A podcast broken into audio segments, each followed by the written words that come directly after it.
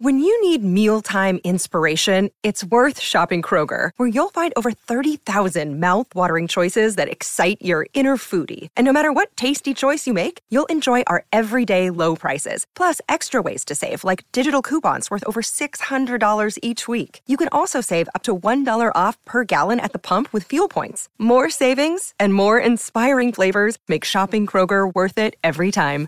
Kroger, fresh for everyone. Fuel restrictions apply. Good risings. I'm Liz Earnshaw, and this is Hash It Out. Today's listener question is Dear Liz, I'm wondering a couple things. Number one, should I stay in a relationship dating someone who has behavioral addictions? And is it possible to work through betrayal and regain trust when you've been cheated on? I just don't know how to trust my partner after they've lied to me. So, the first part of the question is Should you stay in a dating relationship with someone who has behavioral addictions? This is really complicated to answer because there are many different types of behavioral addictions. And I would say that many of us have some behavioral addictions. And so this is a very personal question with a very personal answer. I think the biggest thing to look at is how is the behavior how is the addiction or the compulsion related to the behavior impacting number one, your ability to relate to each other, and then number two, your ability to relate to yourself. So, is it making it so that the relationship is unhealthy? Is there a major imbalance because of it? Is it causing a lot of upset? Is it making it complex or impossible to actually communicate with each other? And then is it also making it so that you're not able to be good to yourself? You're not able to take care of yourself because of it. Because of the behaviors, are there outcomes that end up negatively impacting you for example financially or socially or even you know physically so paying attention to how they're impacting your ability to relate together and then also your ability to relate to yourself. The second part of the question is asking if you can work through betrayal and gain trust again when you've been cheated on. And yes, absolutely. I've worked with hundreds of couples in my time as a couples therapist who have experienced a betrayal in their relationship. Sometimes it is sexual infidelity or emotional infidelity, or it could even be a betrayal that's financial. So there could have been gambling or something like that.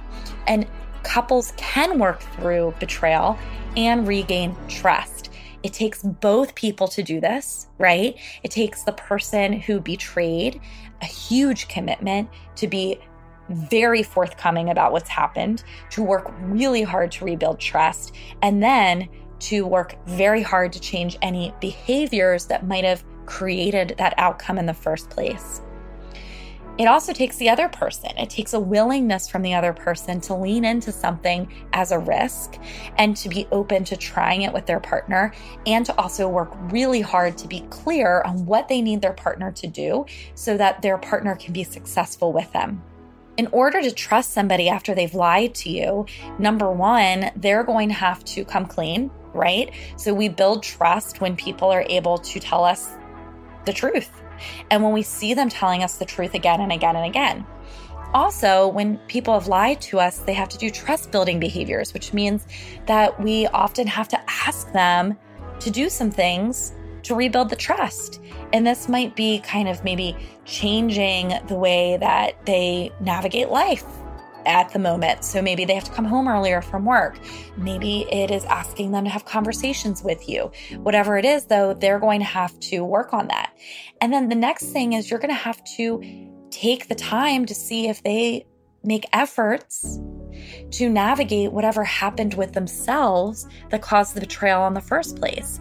So, if they say something like, you know, the reason that I gambled all that money was because I was drinking a lot, then you're going to need to pay attention to what are they doing to make sure that doesn't happen again? Are they making sure that they're paying attention to their drinking? Are they going to therapy? How are they working on themselves so that they are going to be able to show up in our relationship as a trustworthy person? So, yes, of course, people can rebuild trust. You can learn to trust your partner again if they're willing to do the work and if you're willing to take that risk. And I can't answer whether or not you should date someone who has behavioral compulsions or addictions. But what I can say is that you need to reflect on how those things impact your ability to grow a relationship together and how they're impacting you as an individual.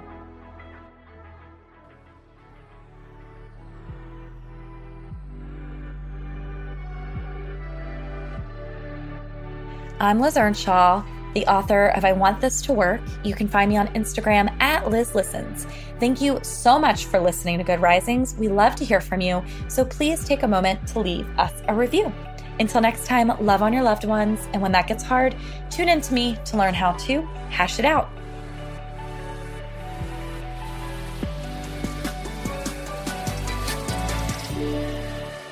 Good Risings is presented by Cavalry Audio.